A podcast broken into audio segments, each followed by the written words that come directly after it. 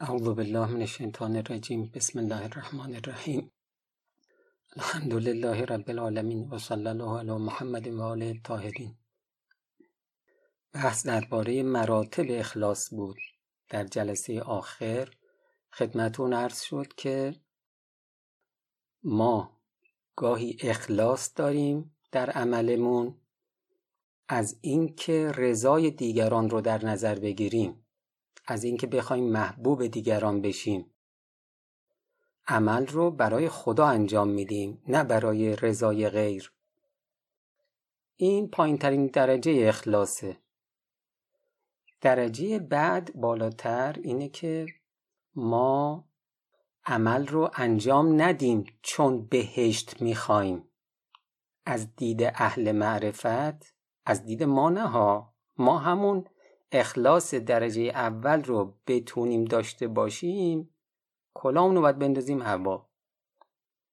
اما از دیدگاه اهل معرفت بهشت هم غیر خداست. اهل معرفت اصلا میگن بهشت هم دنیاست یعنی هرچی غیر خداست دنیاست. کسی که به شوق بهشت عمل انجام بده این دنیا طلبه نه خدا طلب. کما اینکه کسی اگر از ترس جهنم هم اعمال رو انجام بده این هم خدا طلب نیست. در هر دوی اینها یه جور خودبینی و خودخواهی مطرحه. من می‌خوام بهم آسیب نرسه عمل می‌کنم. من می‌خوام نفسم کیف بکنه عمل می‌کنم. خب اینجا پای نفسانیت انسان شدیدن درگیره دیگه. یا امام یه مثالی زدن اگر کسی نماز شب بخونه چون در روایت متعدد داره که کسی نماز شب بخونه روزیش زیاد میشه. حالا یه کسی نماز شب بخونه اما برای اینکه روزیش زیاد بشه خب اینم پای نفسانیت در کار دیگه. یا مثلا نماز شب بخونه چهرش نورانی بشه. اینم به همین شکله اینا درش اخلاص به معنای اون چیزی که عرفا میگن نیست. نماز اول ماه بخونه برای دوری از آفات. صدقه بده برای سلامتی. خب حالا برای اینکه تأکیدی بکنیم برای اینکه برداشت اشتباه نشه. دقت می‌کنی؟ باز دارم تاکید می‌کنم. خودمون رو جای عرفا جا نزنیم. ما همین سطح پایین رو قوی کنیم بعد پله پله بیایم بالا. امام درباره همین مراتب اخلاص متعددن بحث کردن. یه جای دیگه ای که این بحث رو داشتن من اونو براتون می‌خونم. به نظرم اون می‌تونه بعضی از ابهامات رو بیشتر برطرف کنه. میفرمایند که تعریف جامع شرک در عبادت. ما الان می‌خوایم شرک در عبادت رو تعریف کنیم. که تمام مراتب آن را شامل گردد ادخال رضای غیر حق است در آن. چه رضای خود باشد یا غیر خود؟ این چه تعریف قشنگیه. نه رضای خود در کار باید باشه نه رضای دیگران. تا این بشه اخلاص. الا آنکه اگر رضای غیر خود از سایر مردم باشد این شرک ظاهر و ریای فقهی است. و اگر رضای خود باشد آن شرک خفی باطنی است و در نظر اهل معرفت باطل و ناچیز است و مقبول درگاه حق نیست از دیدگاه اهل معرفت ها مثلا کسی که نماز شب بخواند برای وسعت روزی یا صدقه دهد برای رفع بلیات یا زکات دهد برای تنمیه مال یعنی مالش زیاد بشه. یعنی اینها را برای حق تعالی بکند و از عنایت او این امور را بخواهد. میگه خدایا من برات نماز شب می‌خونم. خب رضای دیگرانم در نظر نمی‌گیرم. اصلا پنهانی می‌خونم به کسی هم نمیگم. اما دوست دارم تو هم روزیمو زیاد کنی؟ اینطوری. میفرماید که این عبادات گرچه صحیح و مجزی است. مجزی یعنی نیازی به تکرار هم نداره. و با اتیان به اجزا و شرایط شرعیه این آثار نیز بر او مترتب شود. دقت کردی؟ یعنی اگر اون نماز شب بخونی خدا بهت اون روزی هم که می‌خوای بهت میده. اشکال نداره. لکن این عبادت حق تعالی نیست و دارای نیت صادقه و ارادت اراده خالصانه نخواهد بود بلکه این عبادت برای تعمیر دنیا تعمیر یعنی آباد کردن. این عبادت برای تعمیر دنیا و رسیدن به مطلوبات نفسانیه دنیویه است. چنانچه اگر عبادات برای ترس از جهنم و شوق بهشت باشد نیز خالص برای حق نیست و نیت صادقه در آن ندارد بلکه دوان گفت که این عبادات خالص برای شیطان و نفس است و انسان دارای انسان دارای نحو عبادات رضای حق را به هیچ وجه داخل در آن نکرده تا تشریک باشد بلکه فقط بت بزرگ را پرستیده. این رضایت خود که میگه مادر بتها بت نفس شماست. کسی که برای نفسش عمل بکنه این بت پرستی کرده. حالا این گونه از عبادات را حق تعالی به واسطه ضعف ما و رحمت واسعه خود به یک مرتبه قبول فرموده. دقت کردی؟ اصلا امام یه جایی دارن که برای اونهایی که تازه می‌خوان سیر و سلوک و شروع بکنن اب نداره. از شوق بهش عمل بکنن از ترس جهنم عمل بکنن. برای مبتدی اشکالی نداره. این مال درجات بالاست. که برای بهش شوق بهشت و ترس جهنم نباید کار بکنن انشالله شما هم به اون مقامات می‌رسید میفرمایند که این گونه از عبادات را حق تعالی به واسطه ضعف ما و رحمت واسعه خود به یک مرتبه قبول فرموده. یعنی آثاری بر آن مترتب فرموده و عنایاتی در مقابل آنها قرار داده که اگر انسان به شرایط ظاهریه البته دقت کنیم باید شرایط باشه ها. یعنی حضور قلب مثلا باید باشه. تا اون آثار مترتب بشه.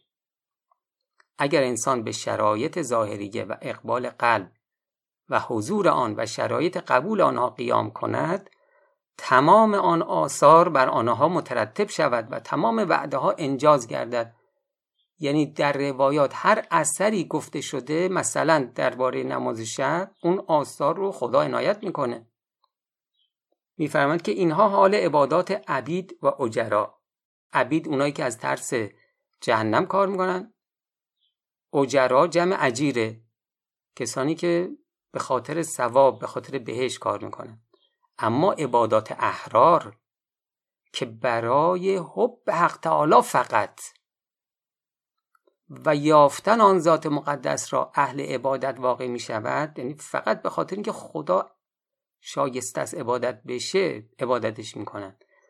و خوف از جهنم و شوق بهشت محرک آنها در آن نیست. این اول مقام اولیا و احرار است. ائمه علیهم السلام این پایین ترین مقام اونهاست که براشون بهشت و جهنمی مطرح نیست. اونا علاوه بر این مقام مقامات بالایی دارن که به وصف نمیاد. میفرمایند که از امام صادق علیه السلام پرسیدن که این آیه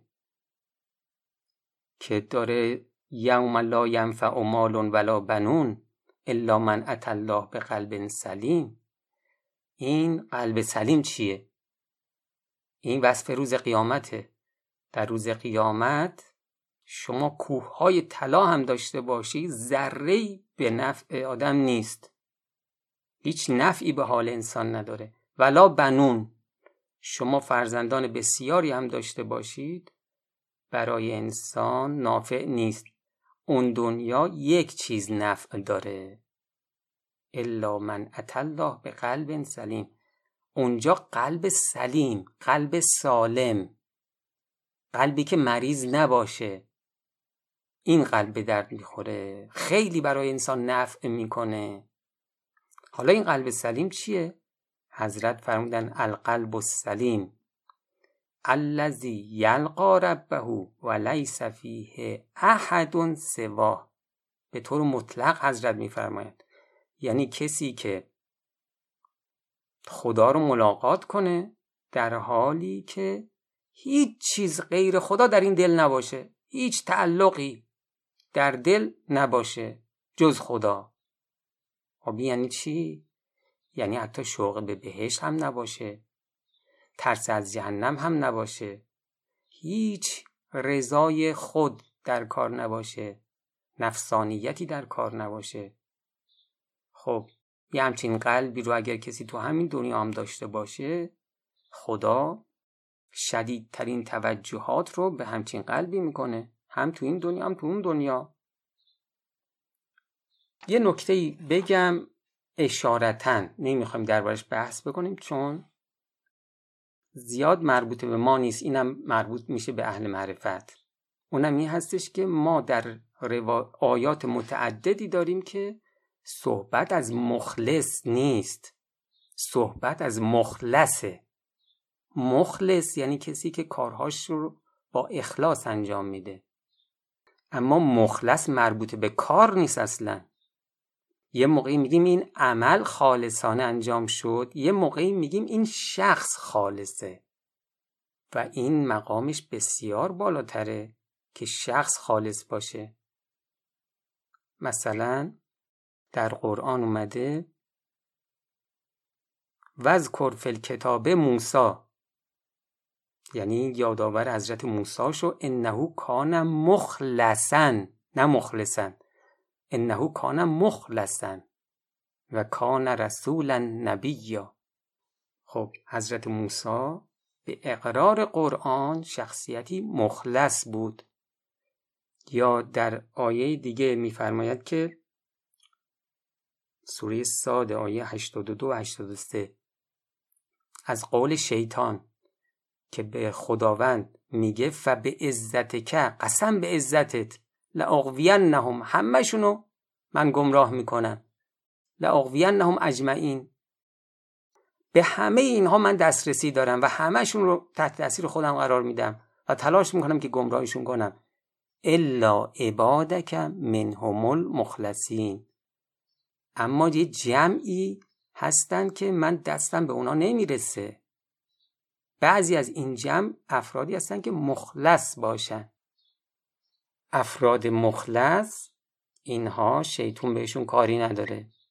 یا در آیه دیگه میفرماید سبحان الله اما یصفون. یعنی این چیزهایی که اینا میگن در وصف خدا خدا منزه هست از این چیزهایی که اینا تعریف می‌کنن. الا عباد الله المخلصین. اما یه دسته هستن که اینا نه اینا می‌تونن از خدا وصف کنن. اینا بلدن خدا رو چطوری وصف کنن. اونا کی هستن؟ مخلصین هستن. خب مخلص حالا مخلص به کی میگن؟ مخلص به کسی میگن که حتی از خودش هم دیگه بریده. در این شخصیت اصلا غیر خدا راه نداره. ما در مناجات شعبانیه چی خوندیم؟ الهی حبلی کمال الانقطاع الیک.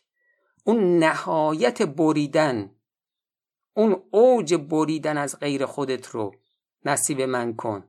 اون اوج یعنی چی؟ یعنی من دلم نسبت به همه چیز قطع باشه حتی از خودم. مخلص پس یعنی چی؟ یعنی از خود بریده. این وجود تمام ذراتش شده خدایی. فکرش ذهنش قلبش همش شده خدایی. خب حالا این در حد و اندازه ماها نیست. فقط اشاره خواستم بکنم که ما یه مخلص داریم و یک مخلص و مخلص بودن مقام بسیار بسیار بالایی است و البته ما نباید ناامید باشیم. اگر ناامید نباشیم همین جاهایی رو که می‌تونیم عمل کنیم خوب عمل کنیم خدا وعده داده دست ما رو بگیره و به مقامات بالاتر برسونه. و السلام علیکم و رحمت الله و برکاته.